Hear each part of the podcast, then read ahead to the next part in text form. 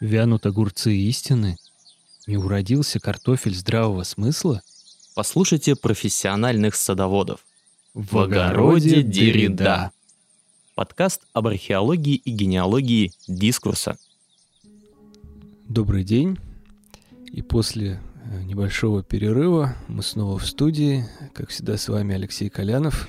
И Николай Токарев. Здравствуйте, дорогие радиослушатели. Это не последний выпуск в этом сезоне. Мы еще поработаем, несмотря на то, что приближается горячая пора сессии, но, может быть, под аккомпанемент наших бесед можно и подготовиться к экзамену по социологии, как считаете, Алексей? Или проспать экзамен по социологии. Или проспать экзамен.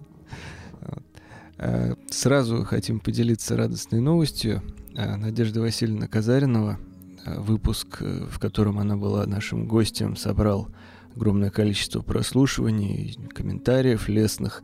Э, мы решили повторить этот успех и пригласим ее, я думаю, на завершающий эпизод этого сезона и поговорим еще на одну очень интересную тему.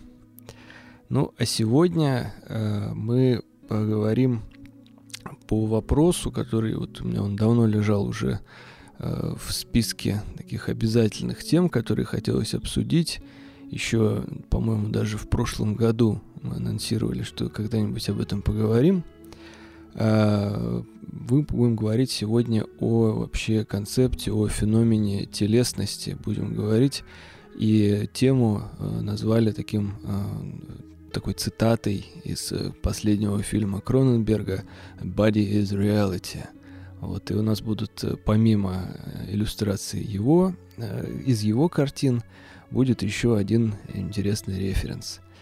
Но, как всегда, Алексей, давайте сначала подойдем вообще к этой теме и подумаем, с какой стороны есть слона. Да, Николай, давайте вместе. А, вот, я так понимаю, что вы дольше на эту тему думали, и для меня вообще эта тема, ну, такое терра инкогнито.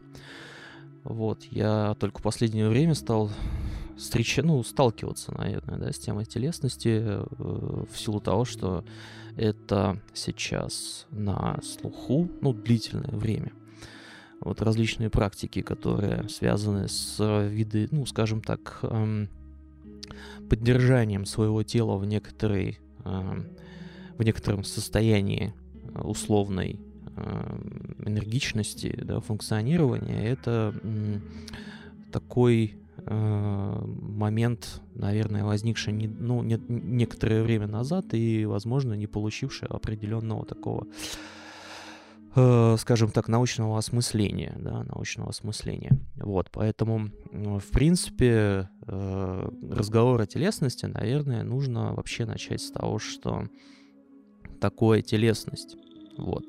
Поскольку в нашем, э, по сути дела, эм, языке ну, в частности, в русском языке, насколько я изучил вопрос, э, телесное — это достаточно сложно определить, достаточно трудно применяемое понятие, то есть не в том смысле, который мы сейчас это используем, да, а телесное даже в каком-то смысле я слышал такое, э, такую аналогию, телесное употребляется по отношению, по таким же способом, как, например, тварное, да, то есть телесное свойственное э, материальному живому существу, вот.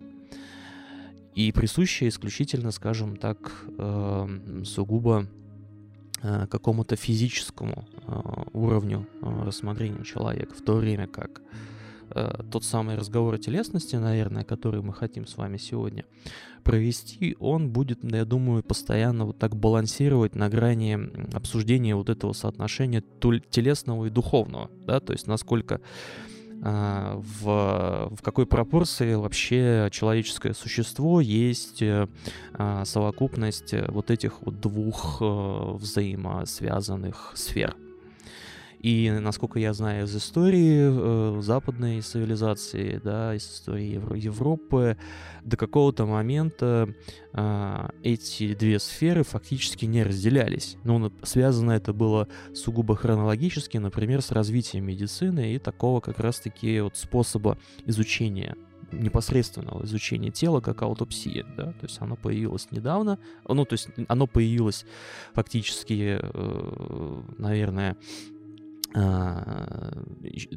значит, э, гораздо позже, нежели возникли, в принципе, вот эти концепции объединения души и тела.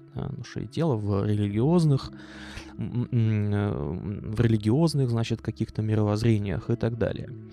Вот. А, и с точки зрения, скажем, уже социологии, современный подход к телесности подразумевает, что э, с того момента, как мы поняли, что фактически тело — это механизм, механизму можно совершенствовать, и тем самым, то есть поддерживать его нормальное функционирование, его можно совершенствовать, и вот сейчас мы находимся где-то на э, таком рубеже, вот того самого пресловутого трансгуманизма, да, то есть вот этих вот интеграций технологий в человеческое тело э, для того, чтобы вот его э, именно как некий аппарат, некую конструкцию, которую мы используем для жизни. Тут, кстати, очень э, забавно сейчас прямо к слову вспоминается Докингс э, с его вот этой концепцией генов, да, который, в общем-то, говорил, что фактически человеческое тело это и есть вот этот баг для а, значит, э, генов, да, которые таким образом да, нашли какой-то Человек самый... для генов, а не гены для человека. Да, да, да, да. Вот, что, собственно, они нашли здесь самое пока безопасное пристанище.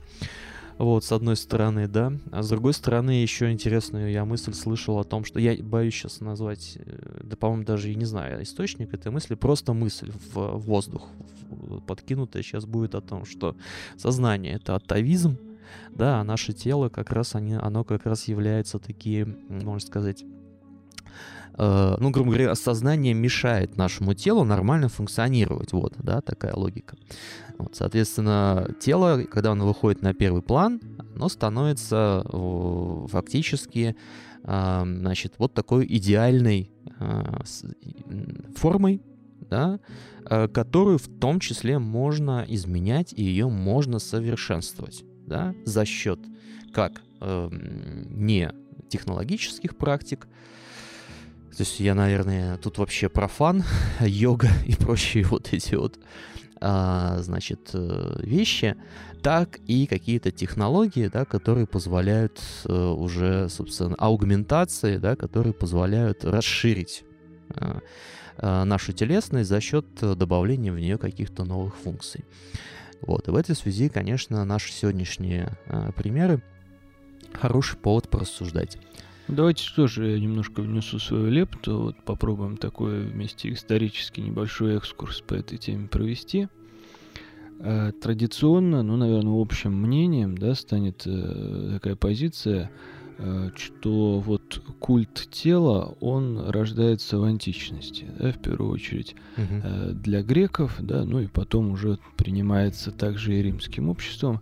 Да, это может быть э, фиксировано в самых, в самых разных моментах, вплоть до, до имен, да, от, до именований, потому что, ну, вот если мы возьмем просто Платона, да, то Платон, собственно, означает, что вот он такой очень крепкий, здоровый мужик да, то есть это вот его и сразу и характеризует это имя.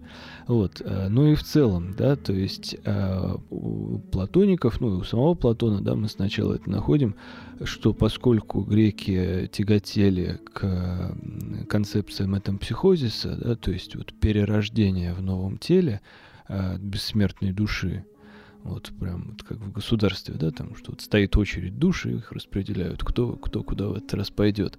Вот, а, то и тело рассматривалось вот именно, как вы сказали, как оболочка, как механизм, да, за которым нужно следить, но при этом тоже не увлекаться, что называется, вот когда есть тоже расхожая поговорка, да, в здоровом теле здоровый дух, обычно забывают, что там еще есть финальная часть этой поговорки, редко бывает. Да, то есть тот, кто из, излишне увлечется заботой о теле, тот, конечно, вот, соответственно, какие-то минусы получит в свою вот эту карму. Да. Есть, кстати же, тоже убеждение, что это Платон берет как раз из э, восточных учений, там, сколько там индийские какие-то всякие практики, они тоже попадали, контакт был, что он именно оттуда берет вот метампсихозис.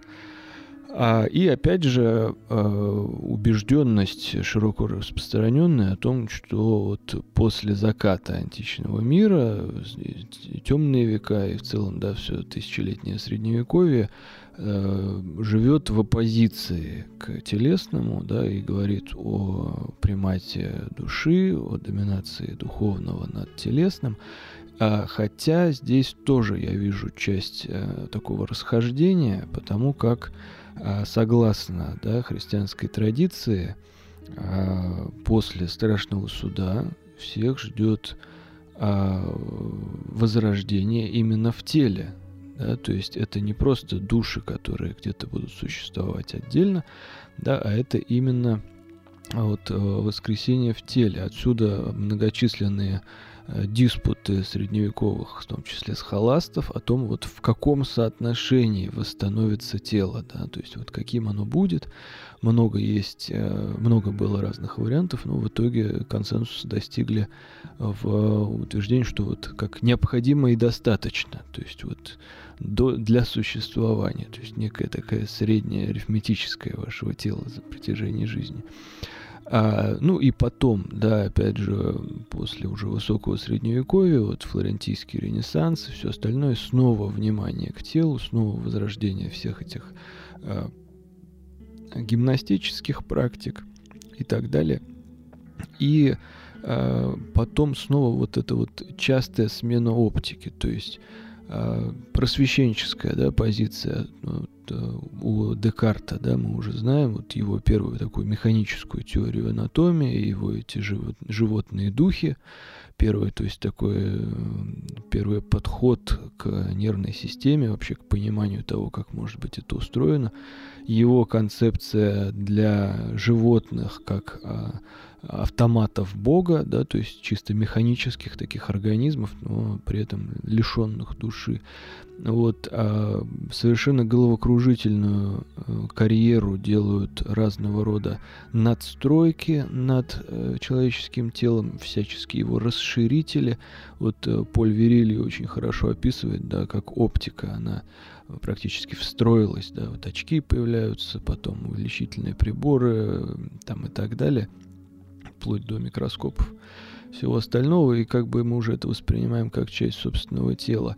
И э, в том числе между взаимоотношения между телом и разумом, между телом и душой, они тоже практически постоянно, там, каждые 2-3 столетия меняются и конкурируют эти идеи, поскольку если мы возьмем, скажем, средневековое восприятие, да, когда у человека, скажем, плохо со зрением, да, и он скажет, тут мне что-то нужно с этим сделать, то ему, конечно, бы сказали, что а уверен ли ты, что это вот проблема в твоем глазе, да, что он плохо видит, может быть, это с тобой какая-то проблема, и поэтому ты не видишь. Да, соответственно, а, просвещение скажет, что нет, это ерунда, что надо лечить глаз, да, а уже в 20 веке снова придет психоанализ, который будет человеку слепого на один глаз с детства проводить через терапию, находить э, какие-то катастрофические ситуации в его детстве, проговаривать их, и после этого глаз у человека начинает видеть. Или он станет психоаналитиком. Да, это второй вариант. Вот, э, то есть, по сути, возвращение к той самой средневековой парадигме. Вот, и то же самое наше современное отношение к телу, да, то есть, с одной стороны, мы его э, стараемся вроде как и беречь, и поддерживать, и все остальное, с другой стороны, а мы как бы испытываем такую надежду на то, что скоро э, станет доступна вот та самая, как вы сказали, аугментация, да, что можно будет легко заменять вплоть до того, что вот э, я часто привожу этот пример, который я вот за собой подметил. Я смотрел однажды конференцию по бионическим протезам, я подумал в какой-то момент, что вот еще немного, и человек захочет здоровую руку себе ампутировать, чтобы поставить вот такую замечательную. По-моему, это уже происходит. Гаджет. Вот. Но пока это все-таки такие какие-то скорее редкие случаи, угу. да, но кто знает, что будет дальше. А вас вообще, Николай, не пугают э, абсолютно здоровые люди? Пугают пугают. Э, ну, то есть, как, как, даже не то, что здоровые. Здоровые, то есть, нет, вот здоровые это хорошо. Своей это можно да, порадоваться. Вот Меня чаще пугают люди, а, скажем так, очень сильно озабоченные поддержанием угу. своего здоровья. Вот это действительно как-то оно вызывает опасения. Вот, э... Ну, есть, э, собственно, термин ипохондрия, да, то есть это с одной стороны. С другой стороны, есть... Может быть, это, кстати, оно тут... Я не психолог, да, то есть в этих... Может быть, это и есть уже какая-то разновидность невроза. А, вот. Ну и, безусловно, да. А, тут интересно даже не столько люди, которые озабочены своим здоровьем, что вот есть что-то, знаете, вот а, такое даже от эффекта зловещей долины. Вот я вспоминаю, как раз когда вы говорили о протезах, да, вот в, скажем, людях, которые вот просто идеальны с точки зрения там телесного здоровья, вот есть в них что-то вот от, э, видимо, наверное, что-то, нечто схожее с, как вы правильно сказали, с машиной, роботом, вот с таким нечеловеческим существом. Да, потому что на противоположном полюсе находятся люди, которые, казалось бы, вот все делают для того, чтобы не быть здоровым, при этом чертовски привлекательны. Вот мне кажется, как бы лицом этого, mm-hmm. этого бренда был в свое время Серж Гинзбур. Да, то есть изначально-то человек, скажем, прямо не красавец, да, но еще и злоупотребляющий всеми видами вредных привычек, э, такой неприятный, саркастичный, да, вот такой. Его потом для французов, конечно, Мишель Уэльбек сменил, да, мне кажется, он занял и несет эту вахту. Угу. Но Уэльбек выглядит как-то менее, скажем так, э, прочным. Ну да, да, да. Но зато сколько уже держится. Угу.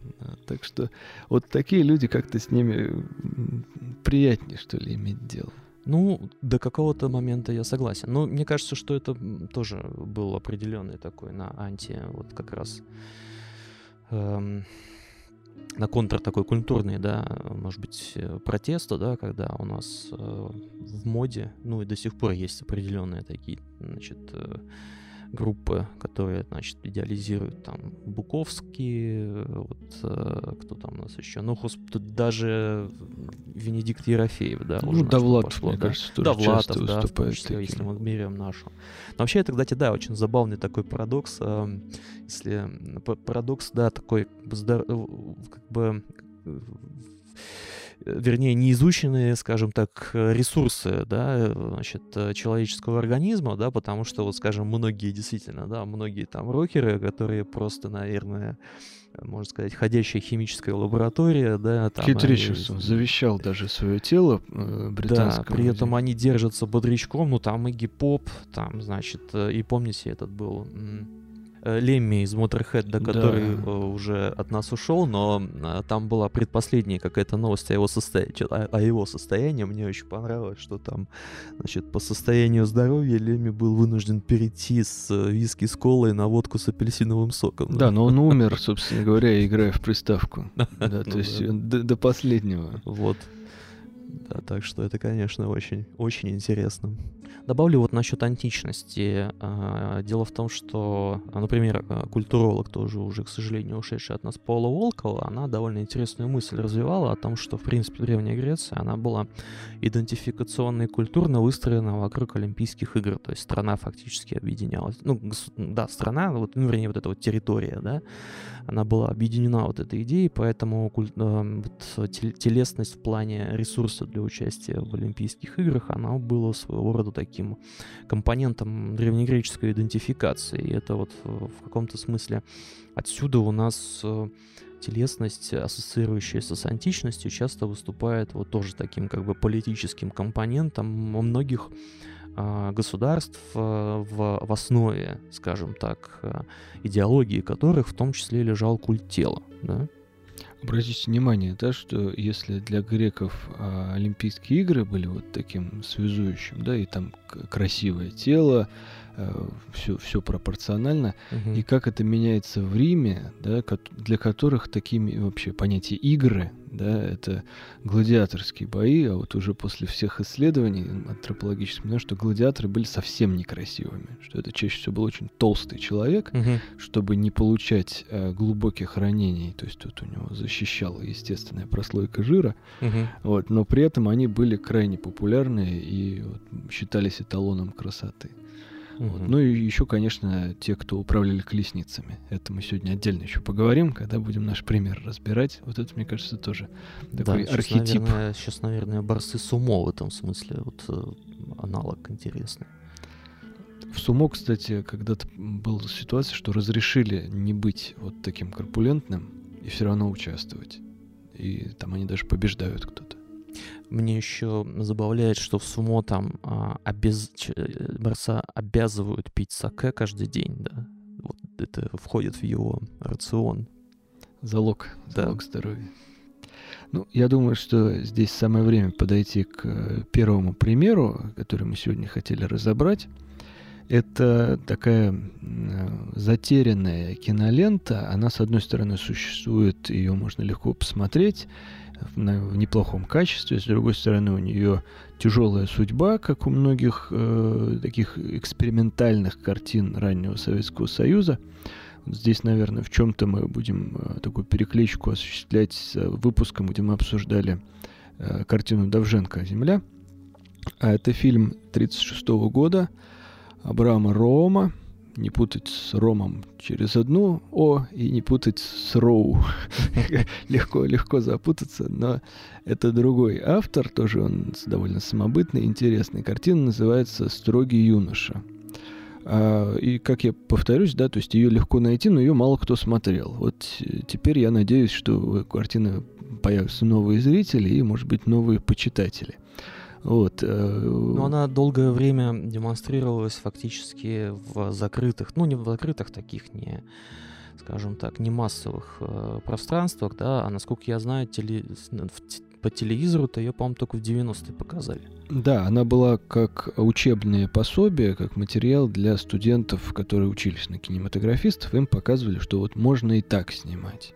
Угу. Вот. Э, если вы будете смотреть эту картину, у вас, э, во-первых, конечно, существенно обогатится тот язык, с которым можно вообще, ну, как, как подходить к киноязыку, да, потому что э, работа действительно экспериментальная, действительно она выполнена сразу с использованием многих техник.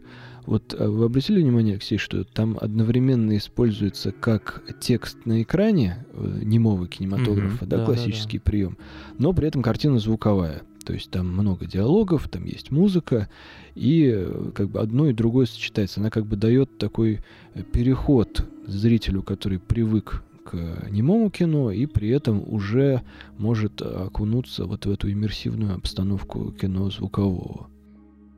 Да, действительно, там я заметил, что есть и ремарки, а, значит, как текст на экране, и а, звук, и самое, наверное, интересное, что, возможно, заставит пристальнее взглянуть на эту картину, это работа со светом. То есть э, даже сам автор сценария Юрий Олеша, он вспоминал о том, что вот буквально все литературные эпитеты, которые были вложены э, сценаристом в какие-то пометки, комментарии и так далее, они вживую техниками вместе с режиссером, они э, воплощались в э, работе со светом, э, камерой и так далее. То есть там, я сейчас дословно не помню какую-то цитату, но значит, свет падал что-то вроде как, как будто какое-то насекомое, сквозь крылья какого-то насекомого, и вот Олеша вспоминал потом, что он Uh, удивлялся, что несколько часов пытались отстроить световую технику для того, чтобы передать этот эффект именно вот на,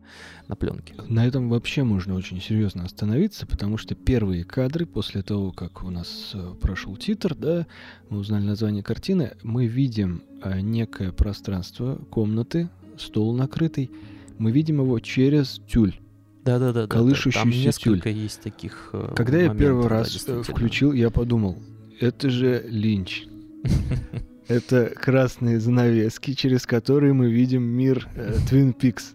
Причем э, ну, в одном из интервью в биографическом фильме Линч рассказывает, как он пришел к кинематографу. Он же изначально был художник. И он рассказал, что он писал картину, э, и было открыто окно, летний день, и он отвлекся и потом повернулся, увидел, как холст э, дуновением ветра из окна колышется, и его картина, она как бы пришла в движение. И от этого он отталкивался и решил стать кинематографистом и снимать кино.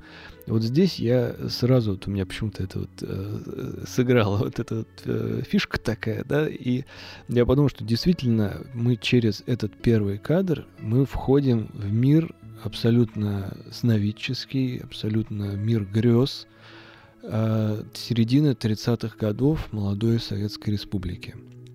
Фильм, э, в нем есть э, конфликт, в нем есть социальная напряженность, в нем есть э, любовная история, в нем есть вопросы о этике, о моральном долге советского комсомольца, но э, почему мы взяли его сегодня, да, в нем есть очень много тела. И оно там появляется не сразу, но уже к первой, наверное, к концу первой трети фильма оно начинает доминировать, и э, в кадре его почти избыточное количество. Вот вы обратили, Алексей, на это внимание? Ну, конечно, да. И, собственно, там сама, мне кажется, идея, значит, важное дело, значит, важное с определенной такой философской а, позицией, это вот как бы продолжение вот этих вот, скажем так, э, требований к телесности, которые а, советские новые нормы предъявляли а, продолжение ее вот этой вот идеологии, да, которую нужно добавить к ней. Да, поэтому очевидно, что нам очень много тела демонстрируется, а, собственно, а, актерами их рассуждениями и их рефлексией добавляется, что тело еще к тому же вот должно быть каким-то образом снабжено, в том числе и идеями. Да, а помните? Там, Духовными качествами. Да, момент, когда один из героев идет по коридору, который весь заставлен слепками с античных статуй. Вообще античные mm-hmm. статуи, они присутствуют там в очень многих кадрах. А один из героев, это вот хирург, на даче которого происходит много действий, у него в доме опять же вот эти линчевские статуи, а, которые, у которых он подолгу сидит и смотрит на них. То есть, казалось бы, человек э, в его положении, да, с его там достатком, он мог бы уже в это время слушать радио, мог бы слушать пластинки, мог бы какие-то рассматривать там еще, но он сидит, он наслаждается классической э, скульптурой, греческой именно. Да, и потом наш главный герой проходит мимо этих застывших статуй. Опять же, здесь мощная рифма с фильмом Лени Рифеншталя «Олимпия» того же 1936 года, да, в котором она использует, по сути, те же самые образы. И также их рифмует с современностью той Германии. И он попадает через этот коридор в пространство, где эти живые тела. Сначала балерины, и потом уже тот самый стадион, на котором советские комсомольцы занимаются классическими видами досуга. Ездят на колесницах. Да, ну, то есть обычное дело. Да, и метают диски. Да. Став с утра, обычно, значит, советский комсомолец запрягал свою колесницу. С тремя, с, с тремя, конями. конями. Да. и металл. Кстати, первое название фильма «Дискобол», оно так и называлось. Э, так и называлась картина, и предполагалось, что вообще вот как раз персонаж Дискобол, он будет главным, а вот э, Григорий он будет второстепенным, а потом все поменяли. Угу. Да, ну там вообще такая тяжелая политическая судьба, значит, потому что вначале играл один актер, да, его как раз-таки из-за того, что обвинили в профашистских настроениях, пронацистских настроениях его, значит, сняли, потом переснимали все сцены с его участием уже с Дроляком, с новым актером, да. Это, конечно, с точки зрения того, как эм, э, фильм э, делался, да, именно вот в, в условиях э, такого прессинга идеологического, это отдельная история. Ну, вообще, на самом деле, там, э, мне кажется, много, скажем так, если мы говорим не о телесности, а вообще о, скажем, в том числе совмещении э, активности э, с, с той же самой психологией, да, там вообще очень много Вообще психологии там очень много, начиная от того, что это в принципе фильм фрейдийский, там а, сны а, чуть ли не половину хронометража занимают и э, играют очень важную роль. Во-первых. Во-вторых, э, вот там, помните, был такой замечательный персонаж, девушка, которая все время говорила, неужели ты не понимаешь, да? Вот, который, по сути дела, очень э, хорошо перекликается с, наверное, современными, а может быть, ну, чуть вот начала 20 века вот этими вот психологическими э, э, э, приемами, э, практиками, да, когда человека, казалось бы, за, закрепощенного социальными нормами, наоборот, побуждали делать то, что он хочет, вот, и она уже тогда это использует. Вот хочется там опрокинуть стакан, потом она говорит что-то вроде, как я устала вот быть а, такой плохой, а, постоянно чудить какие-то плохие вещи. Но очень интересно, да, там еще был даже такой момент смешной, когда она говорит, мне захотелось поцеловать, поцеловала, а потом вот этот вот дискобол как раз говорит, а мне захотелось ударить по морде, вот, значит, нужно ударить по морде, да. Да. А есть там еще, помните, момент, когда а, вот, вносится ясность насчет понятия красота. Тоже очень важный, мне кажется, такой концепт для фильма. А, там есть девушка, которая смотрится в зеркало, и герой спрашивает ее, а почему все время смотришься в зеркало? Она говорит, потому что я некрасивая. Он говорит, ну красота это понятие диалектическое. Если, и оно возникает между двумя людьми, если тебе говорят «я люблю тебя», то ты становишься красивым сразу. Но тут же он пытается а, свою гипотезу проверить. Там сидит в комнате его матушка. Он говорит, мама, а я красивый? Она говорит, конечно, красивый. Он говорит, но мне еще никто не сказал, я люблю тебя. Да, то есть он как бы сам тут же и проверяет э, диалектику на прочность. Да, помните вообще, как в этом фильме очень э, тактично, деликатно и, я бы сказал, успешно э, доносится до зрителя философия. Помните там момент, когда вылечили эту Ольгу, девушку, она э, читает ему, читает хирургу вслух цитату о том, что значит, э, безответная любовь, э, истинное несчастье человека. Он говорит, ну вы, наверное, любите Гамсуна. Она потом проводит, а там Карл Маркс. Ну, в целом, нет, фильм, вот он действительно такой педагогику несет для тех, кто хочет ознакомиться с азами вообще философии. Вот, потому что, да, в нем, в нем все это присутствует. Вообще было бы интересно, конечно, ну, страшно, конечно, оказаться было бы а, в это десятилетие, но было бы интересно, на самом деле, посмотреть на реакцию, а, истинную а, реакцию на этот фильм скажем, молодежи, да, поскольку там видна, с одной стороны, пропагандистская функция, а с другой стороны, это без киоков можно сказать, что это э, кино, то есть это действительно качественный кинематограф, ставший уже, в общем, классикой. И насколько вот эффективна такая форма подачи была бы для э, человека современного этому фильма, да, поскольку вот сам сценарий фактически обсуждался всем всем можно сказать, всем всеми, да, при, прилюдно фактически, да, то есть там участвовали Фадеев, и Шкловский, и Мирхольд, и какие-то, значит, э, комсомольцы писали письма в газеты, говорили о том, что, значит, что им там нравится, не нравится, то есть я просто не представляю, как можно в таких условиях было работать Олеша, да, постоянно вносить какие-то корректировки. Но в этом смысле это вот даже если сопоставить это с э, современностью, где Э, мы сейчас живем, в общем-то, в век тоже такого же пропагандистского кино. Я сейчас говорю не только про там российское, но, извините, весь, весь Запад — это то же самое. А, определенная ценностная конструкция, которая до зрителя доносится иногда даже вот прямиком.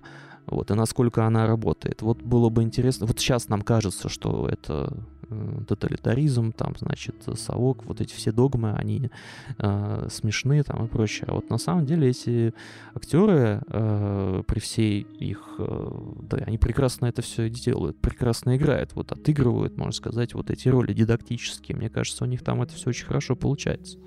Я не берусь быть уверенным, что это не мое вчувствование, да, и не, не я вкладываю. Но мне кажется, что фильм создан э, совершенно искренне, да, то есть это не отыгрывание ролей, а это, ну, скажем так, художественное осмысление тех чаяний, тех надежд, с которыми люди жили в то время. То есть это действительно подлинная вот такая фасцинация этими идеями о том, что э, возможно все, о том, что прогресс неизбежен, о том, что можно построить э, вот действительно такое платоновское государство да, с военным коммунизмом, но при этом и с э, вот этой античной красотой, с этим античным пониманием антропологии, да, вообще что такое человек, и можно конструировать и этику, и вот, идентичность, и все остальное. То есть он в этом смысле не выглядит э, пропагандистским, во всяком случае, из сегодняшнего дня. Вот было бы еще любопытно подумать, так пофантазировать, можно ли подобную картину снять сейчас о современных молодых людях, да, и что же в ней могло бы быть показано, как вы думаете? Мне кажется, можно снять э, картины, которые бы резонировали с положительными образами а не так, как это, допустим, у Гай Германики, да, то есть там вроде как про реальную жизнь, да, все про тебя, но что-то как-то не очень, да, вот. А, такой а, слишком уж а, реализм-то, в принципе, может быть и вполне себе а, конструктивным, да, вот в этом смысле, да, там соцреализм в конце концов, да, это та же, в общем-то, кстати, вот очень интересно, только что был на конференции в Пушкинском доме, там как раз вот Э, обсуждали эту тему, э, который, ну, соцреализм еще, еще как бы не появился, тем более в кинематографе э, того момента, который мы обсуждаем, но, в общем-то, у Синявского было очень хорошее определение. Соцреализм — это неоклассика.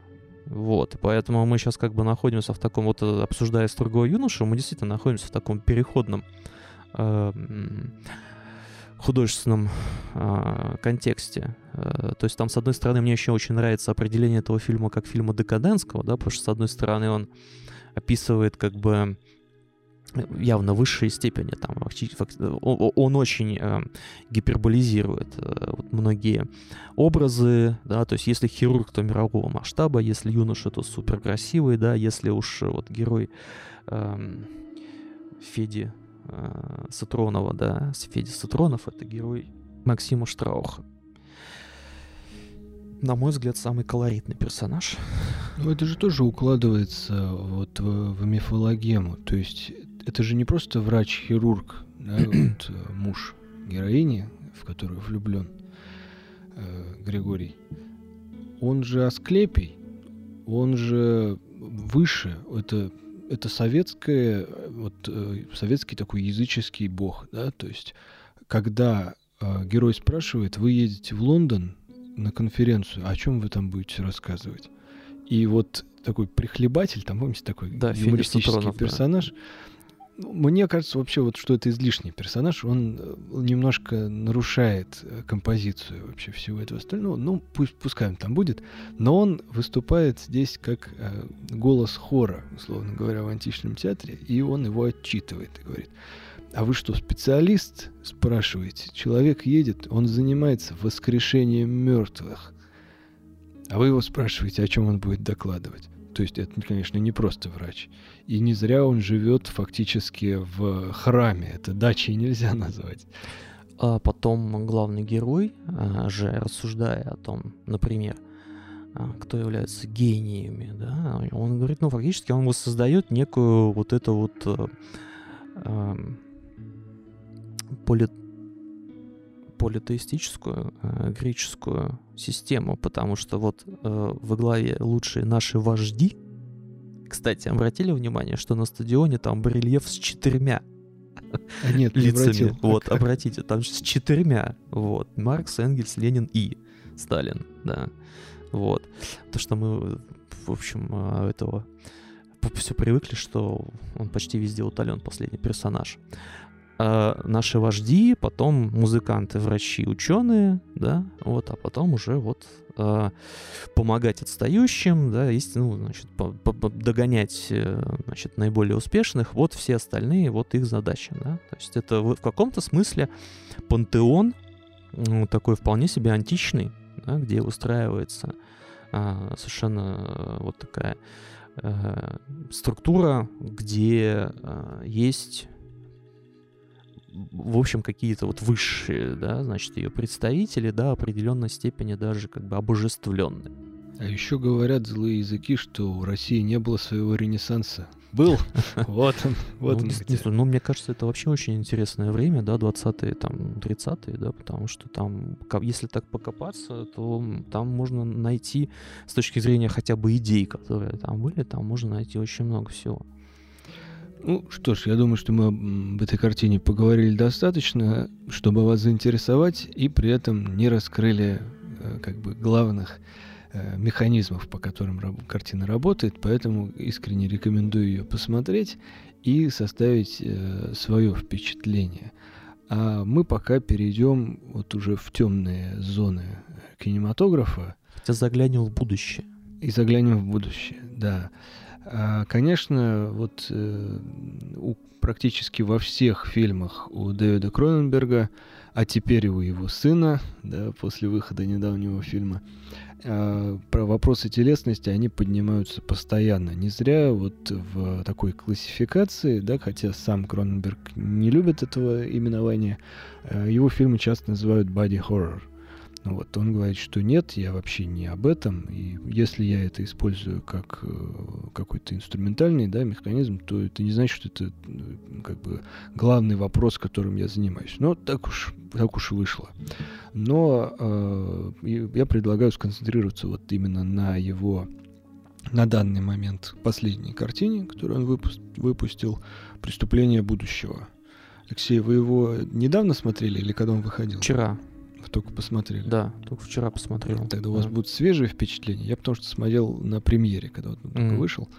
А, У нас Да, ну для непосвященного зрителя, конечно, картина будет очень э, такой явно не непривычный и, возможно, шокирующий, но там смысл-то достаточно простой, да, в, в некоем э, непонятно, когда наступившем будущем э, человечество настолько э, победило свои физические, скажем так, недостатки, что, а, э, люди перестали чувствовать боль, и, б, люди настолько победили инъекции, о, инфекции, что э, одним из наиболее э, популярных и вот как современные блогеры там или айтишники, да, самыми популярными в обществе стали художники-акционисты, да, показывающие перформанс а, а, о вскрытии или, ну, короче какой-то перформанс так или иначе связанный с физическим воздействием на человеческое тело.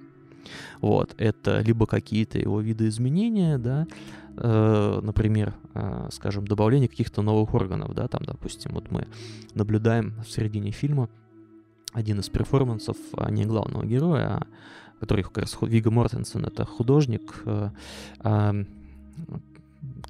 основная а, фишка которого заключается в том, что он благодаря некой какой-то мутации в себе отращивает внутри органы совершенно новые да, для человеческого организма и потом публично а, значит, вместе со своей помощницей э, э, вырезает эти органы, значит, демонстрируя их публике. И вот таким образом он прославился.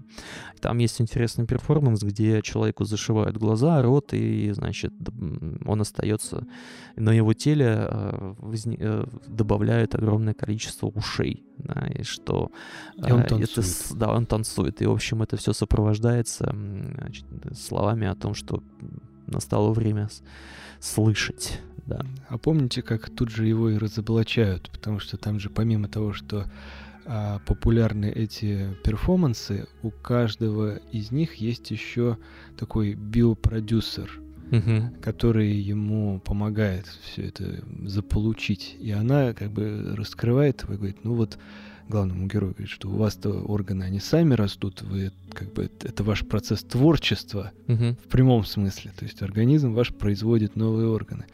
А ему-то уши мы, в общем-то, там то ли пришиваем, то ли выращиваем. В Ну, общем, понятно. да. шарлатан. То есть очень не true. а, вот, да, понятно. да, да. Хотя и популярен. Да. Ну и, собственно, основная, су- э, главная там линия, она прохо- проходит э, э, вокруг конфликта между, э, между э, вот фактически всеми людьми, да, которые главное, что да, там нужно уяснить, что при этом человечество отдает себе отчет, что все эти нововведения, они фактически видоизменяют э, человеческое тело, да, и э, нарушают, ну или каким-то образом непредсказуемо воздействуют на эволюцию человеческого организма. Вот, там даже, по-моему, как-то называется болезнь вот этого а, художника Соло, Вига Мортенсона персонажа, как бы она называется что-то какой-то, какой-то там синдром э, непредсказуемой эволюции, там как-то так э, это все звучит. А, И есть, э, значит, некая подпольная группа людей, которые запустили в себе эти процессы эволюции, что привело к тому, что они полностью перестроили свою пищеварительную систему и стали способны есть пластик. Вот это вообще, мне кажется, очень смешная штука, потому что это как раз-таки э, очень э, такое злободневное высказывание. А прямо а сейчас вот. идут эксперименты, пока, по-моему, там с муравьями, потом на мышей хотят переключиться. Ну, естественно, когда не дойти до человека по внедрению ферментов, которые смогут целлюлозу переваривать, и тогда мы сможем замечательно бумагой питаться. Ну да, это вообще, мне кажется, очень э, такое э, пророческое э, высказывание Кроненберга, да, по поводу вот этой группировки. Ну и, собственно, мы там наблюдаем, но я не буду никакие подробности сюжета рассказывать, там смотреть надо, что называется. А, собственно, эта картина, конечно, прекрасная, мне кажется, иллюстрация значит, альтернативного, ну, фактически это вот, э, что ли, идеологически там, в общем-то, вступил коммунизм точно в этом обществе, да, поскольку, в принципе, они там все занимаются э, творчеством, да, благодаря тому, что э, изменилась сама э, физиологическая конфигурация человека. Вот. То есть действительно люди победили. Вот что будет, когда люди победят болезни? Вот это, да. Э, они полностью победили боль. Боль стала, э, скажем так, неким желаемым желаемой ценностью, да, настоящая физическая боль. Тот, кто может испытывать физическую боль, это вот какой-то такой э, небожитель, да, к которому все э, обращаются, пытаясь спросить, что это такое, да. Вот, значит, э, главным стало Тут, наверное, надо поразмышлять, пофилософствовать на тему, значит, э, того, как сублимирует человек агрессию насилия, и стало возможным эту агрессию насилия безболезненно сублимировать в э, вот эти вот э, телодеформирующие практики, вот, то есть вот то, что сейчас называется селф-хармом там и так далее, значит, это стало своего рода э, новой помимо там эстетики, но это еще и стало фактически новым как говорит персонаж э, Кристиан Стюарт, э, новым сексом, да, хирургия это новый секс. Surgery is a new sex. Да, да, да, да, да. И, значит, это очень интересные, мне кажется, интуиции, да, режиссерские по поводу развития таких э, социальных э, тенденций, которые мы, в принципе, сейчас наблюдаем в обществе. И даже не с точки зрения популярности моды и так далее, но и, в принципе, направления э, э, развития значит, разных. Э, развития медицины, развития технологий и так далее. При том, что это будущее, с нашей точки зрения, выглядит просто как какая-то устрашающая картинка, да, то есть нам показывают вот эти технологии будущего, как люди будут спать, Э, в каких э, кроватях, которые полностью контролируют. Э, вот, и, это, и это вовсе не на, ну, то есть это абсолютно другая образная система, не так, к которой мы привыкли. Вот, то есть э, те, те же споры о том, будет ли там робот антропоморфен или нет, да, на самом деле его кон- антропоморфная конструкция робота, она не э, прагматична, она ну, не рациональна, путь, да, да, да, это тупиковый путь. А, вот, соответственно, для того, чтобы полностью, например, создать идеальные условия для человеческого сна, нам кажется, что нужна какая-то идеальная кровать, похожая на те кровати, которые мы видим, но на самом деле это не так. Показывает нам Кроненберг какие-то совершенно э, безумные э, конструкции, да, напоминающие там, значит, каких-то монстров. Но они такие рас- растительные, что-то в них да. присутствует. В этом смысле мне вот хочется тоже здесь дополнить интересно, как э, формируется наше представление о будущем еще в детстве. Да, то есть, э, если мы возьмем современных э, ну, ребят, там, которым 10, там, 12 лет, они будут представлять будущее довольно-таки э, таким металлическим, каким-то э, вот в духе аполлонизма, да, то есть геометрия, прямые линии, все остальное. Я вспоминаю свои первые детские размышления на этот счет. Вот э, я помню, что мне было, наверное, еще лет там 5-6, и мне подарили книгу, ну, то есть это там конца 80-х годов издания «Бионика», называлась она, и там были такие смелые какие-то предсказания советских инженеров о том, куда будет развиваться техника дальше.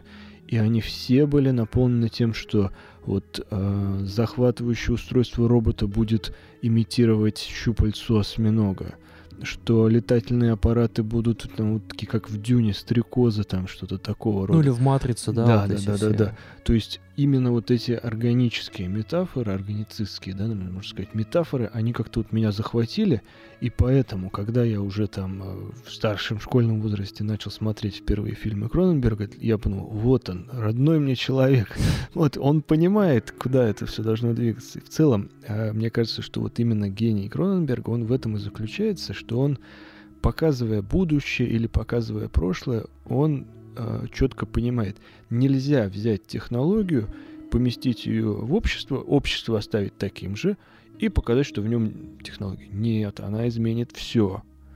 Она, ну, и он всегда идет из вот этой вот мысли, что что если, да, вот взять его тоже отличный фильм старый, сто раз его уже вспоминали, «Видеодром». Да-да. Он услышал, что есть городская легенда, что телевидение вызывает опухоль мозга.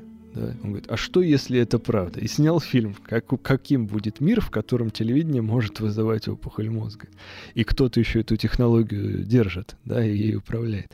Так и здесь. Он показывает, что вы не можете а, вот, представить, что в мире люди победили боль, победили болезни, и он остался таким же. Нет, потому что это будет очень странный мир.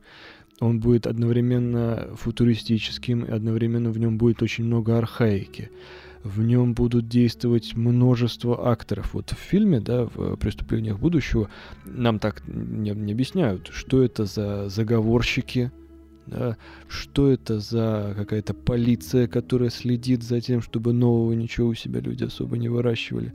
Почему полицейский сам говорит, да у меня у самого, смотри, он что растет. Uh-huh. Да, футболку поднимает, мы там не понимаем, что вообще с ним будет. Вот, то есть он показывает, что а, технология или какой-то эволюционный процесс, он изменит вообще все. И это у него во многих фильмах. Не зря он лучше всех Белларда экранизировал, не зря ему э, Бэрроуз доверил да, Naked Lunch снимать и так далее. То есть это вот действительно вся надежда, что сын продолжит его. Но при этом там э, четко показано, что есть э, использование новых возможностей человека как искусство, а есть как патология. Да, вот в этом моменте с э, шишкой полицейского, который он показывает ему, объясняет, что вот э, Сол э, это гений, художник, э, значит, который, в общем, свое собственное тело жертвует ради искусства, да, а вы лучше к врачу сходите. Да, не каждый может быть. Вот, да, не каждый может быть, да. И вот не зря, как бы, а, та же Кристен Стюарт, да, несмотря на то, что она оказывается там... Мы действительно не понимаем там вот этих вот а, всех интриг, связанных с этой с остросюжетной детективной линией этого фильма, да, значит, от, почему вот эти техники компании а, форма любви, да. Э, если Те, кто делали эти аппараты. Да, почему, почему они там всех остальные. убивают, да, там, значит, и так далее. А, вот, да, не зря персонаж Кристин Стюарт так просто, можно сказать, вожделеет оказаться а, вовлеченной в этот перформанс этого художника. Вот, то есть это вот фактически как будто там она тянется к а, совершенно новому вот этому вот а, герой, герой этого времени, да, вот герой этого времени такой вот. А согласитесь, что в фильме очень много романтических идей? Нет, ну конечно. У него прям... Он бы понравился вот немецким романтикам, мне кажется. Там, в общем, есть э, такая, я бы сказал, уникальная эстетика, потому что когда если ты начинаешь ей проникаться, у тебя не вызывает отторжение то, что происходит на экране, то фильм, он не зря вызвал там шестиминутную овацию на примере на Канском фестивале, да, там совершенно э, новые, ну, найдены какие-то новые эстетические формы, уникальные для современного кинематографа. Это уникальный опыт для, те, для кинозрителя, да, просто уникальный опыт. Еще интересный нюанс, э, что вот уже прошел там больше года, да, с премьеры, ну, наверное, даже еще больше, это он у нас он выходил с запозданием, и критики, э, в общем-то, из себя много чего не выдавили. Да, то есть, ну, написали, да, хорошо, да, такой какой-то прощальный поклон Кроненберга, что человек уже в возрасте, что он много там цитирует сам себя, старые фильмы, и на этом остановились. Даже А вот ту детективную непроясненную линию многие даже не решились к ней поступиться, потому что не знали просто, что сказать.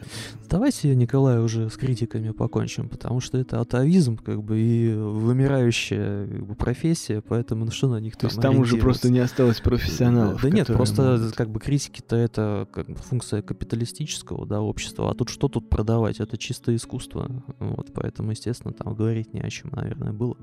Вот. Как вы думаете, а, вот если принять э, такую гипотезу, ну, она отчасти, наверное, с ней можно согласиться, что этим фильмом Кроненберг как бы завершает карьеру и а, разрешает некоторые вопросы, которые поднимал он в старых фильмах. Вот вы какой бы или несколько фильмов из его раннего творчества, а, ну, помимо того, что у него есть один из первых фильмов, который называется аналогичным образом, хотя он никак не связан, а, отнесли бы вот к генеалогии этого финального его опуса? Ну, мне очень сложно, я не то чтобы там прям все Кроненберга э, так смотрел. Э, сложно мне, наверное, будет ответить на этот вопрос. Мне нравится э, определение этого фильма, значит, как э, фильма оптимистичного. То есть э, Кроненберг от э, вот этого социального, что ли, а, от какой-то антиутопии, да, вот он все-таки переходит в ну, в конце концов, да, в конце концов нельзя сказать, что эм, атмосферу, которую в этом фильме описывает, она как-то антиутопична там или еще что-то такое. Ну, вроде люди кайфуют, и там вполне себе сложилась какая-то иерархия, которая более или менее там всех устраивает. В конце концов, в этом обществе есть место Э, каким-то душем... Ну, что, кстати, интересно, да, в этом, месте, в этом обществе есть место э, вот этой э, устремленности, да, человека. То есть все там, значит, вот художники, они э, делают что-то, потому что они искренне вот хотят этим заниматься, да, э, значит, поклонники искренне хотят этим восхищаться, значит, вот эта замечательная спецслужба, которая э, регистрирует новые органы, это тоже своего рода фанаты, да, то есть люди, они как бы одухотворены в этом обществе, и это, мне кажется, картина достаточно эм, а в этом смысле оптимистично, там много любви, да, потому что фильм, в принципе, пронизан вот этими а, моментами описания какого-то телесного контакта, то есть именно чувственного, там, эмоциональности, все прочее, да, то есть в этом смысле это как бы вот, э, духовно очень зрелый фильм, а, показывающий, чего мы, конечно, не видим. Ну, где какая любовная линия там в видеодроме там или в мухе. Вот, мы там наблюдаем скорее вот эти все эксперименты с домыслами о том, что может происходить с человеческим телом, да, и то есть если это, скажем, была какая-то э, провокативная там или, может быть, э, как бы прогностическая практика, да, Кроненберга ранее, то вот здесь мы видим, что здесь уже некое такое за за за законченное гармоничное высказывание. Да, вот этот оптимизм, я соглашусь, потому что у Кроненберга есть ряд фильмов с оптимистичным финалом, но это вот, как знаете, оптимистическая трагедия, да? Угу. Э, скажем, тот же «Голый завтрак», да, он заканчивается тем, что на границе главного героя спрашивает, а вы кто? Я писатель. Докажите, напишите что-нибудь. Да, ну и он делает свой знаменитый жест, который доказывает, что он действительно писатель. А то есть фильмы э, с э, окончанием в трагику. И в частности, один из, наверное, моих любимых фильмов у Кроненберга это Dead Ringers, переводит как «связанные насмерть». Очень интересный эксперимент. Там Джереми Айронс играет э, двух братьев, как бы, угу. хирургов. И у них очень сложная любовная линия с женщиной, такой любовный треугольник, и трагический финал. И в э, финале один из братьев, он, собственно говоря, убивает другого, и у него э, такая мания, одержимость ему кажется, что он обнаруживает неправильные органы у людей. Они оба врачи-хирурги. Он говорит, это какие-то ко мне приходят женщины-мутанты, потому что у них неправильно устроены органы все. Такая у него одержимость. И он пытается создать хирургические инструменты, которые подойдут для этих новых людей. Ну, естественно, никаких этих новых людей там не существует, это все только в пространстве его э, каких-то психологических проблем. Но он одержим этой идеей, и вот он говорит, я создам новые инструменты, они похожи, опять же, то ли на насекомых, то ли на какие-то странные э, такие жреческие инструменты. Вот. И здесь, в «Преступлениях будущего», я вижу вот этот оптимистический финал для того персонажа, что наконец появились эти люди с новыми органами. И, наконец, нужны новые инструменты, чтобы с ними работать. Вот, и в этом смысле э, вот та старая линия, она получает такое неожиданное завершение. Ну, самое интересное, что вся эта э, тема новых органов, она актуальна. Если мы берем последний, ну буквально вот в 21 году в голове человека э, какие-то голландские ученые обнаружили, что там есть некий новый орган, там напоминающий какие-то э, слюнные железы. Я сейчас точно не могу сказать, я не биолог, да, но тем не менее. То есть мы э, находим в теле какие-то новые э, ну, казалось бы, да, там тело человека, оно изучено вдоль и поперек, но мы находим там какие-то новые образования, места, там, насчет которых, о, о функциональности которых мы даже не задумываемся. И более того, скорее всего, мы там в какой-то момент действительно столкнемся с тем, что ну, мы уже обсудили этот момент, да, что значит, наши современные эти вот э, в практике, да, там современные Э, значит, э, наши взаимодействия там с технологиями, они приведут к тому, что так или иначе мы все равно там, значит, как-то э, видоизменим, видоизменимся, да, вот, каким-то образом действительно это вот все в какой-то момент станет элементом, ну, передающимся по наследству, да, как вот эти вот особенности пищеварительной системы, вот и группировки, поедающие пластик, э, значит, персонажей, вот. Э, и, значит, придем к какому-то новому а, новому э, образу а, тела, да, новый, новый, ну, новой телесной конструкции человека. А, ну что ж, я думаю, что на сегодня мы остановимся в своей беседе, оставим вас э, с двумя этими картинами, которые, я надеюсь, вы посмотрите, или, может быть, вы уже имели опыт э, просмотра, тогда просто напишите нам э, комментарий о том, какие мысли у вас вызвали э, эти работы, или, может быть, на какие-то новые темы, да, подтолкнете нас. Э, Алексей, какие у нас еще могут быть дополнительные рекомендации традиционно, что почитать, что посмотреть? Так, ну мне сразу вот сейчас вспомнился один из моих. Я, я одно время очень любил этот фильм. А, благодаря ему даже пошел а, значит, получать дополнительное какое-то образование в области, в области искусства, ну, самообразовываться стал. Это фильм «Пыль» а, Лобана. Там, значит, про, ну, такой совершенно кустарным образом там снятый фильм, в котором вот покойный Мамонов тоже а, засветился. Если я не ошибаюсь, там весь э, бюджет этого фильма фактически ушел на гонорар Мабонова, там, значит, а сам-то фильм... Ну, стоимость видеокассеты. Э, нет, но он еще не, не, уже не в ту эпоху, да, это нулевые, это 2005 или 2006 год. Но там смысл как раз в том, что изобрели некую какую-то машину э, медики, которая позволяла одновременно человеку превращаться в идеальное, его тело превращать в некое идеальное, да, с точки зрения а, значит, вот, э, физиологии а, тела. И главный персонаж, э, такой рыхлый юноша, однажды прикоснувшись, попав под воздействие вот этой машины, ой, попав под воздействие этой машины, значит, становится просто одержимым вот этой вот, э, вот этим ощущением э, идеального тела, и вот там из-за этого происходят разные интересные события. Вот, забавный фильм такой. Э, но мне в том возрасте было, когда я его смотрел, э, смотреть очень-очень э, смешно. Вот. Что касается книг, значит, здесь я вспомню сразу, ну, берем наш любимый философский период. У Фуко есть история сексуальности.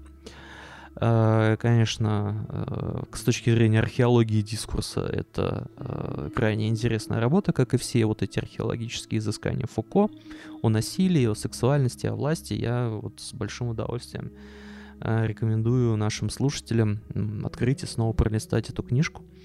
Вот. И здесь я еще вспомню работы нашего отечественного такого э, сложно его назвать э, представителем одной какой-то дисциплины научной, антрополога, сексолога, социолога, психолога Игоря Кона, который долгое время изучал э, сексуальность и тело в том числе. У него есть работы, посвященные, например, мужскому телу в культуре. А, значит, это достаточно интересные а, тексты. Опять же, вот посмотреть на, ну, например, а, мужское тело как фетиш, да, то есть это а, вот наша наше представление, да, там о, о допустим, наше представление о теле там с идеальными мускулами, э, формами, там вот этим рельефом, то, что тем занимаются культуристы там, допустим, и так далее, да, почему вот у нас как раз такие представления сложились как некое, как некие ценностные представления относительно телесности. Я тоже тогда пару э, рекомендаций оставлю. Вот э, пока мы обсуждали э, фильм Кроненберга, мне почему-то снова захотелось пересмотреть любимую картину «Человек-амфибия». Да. Вот уж точно наш герой аугментации, да, запоздалый гимн искусству вивисекции.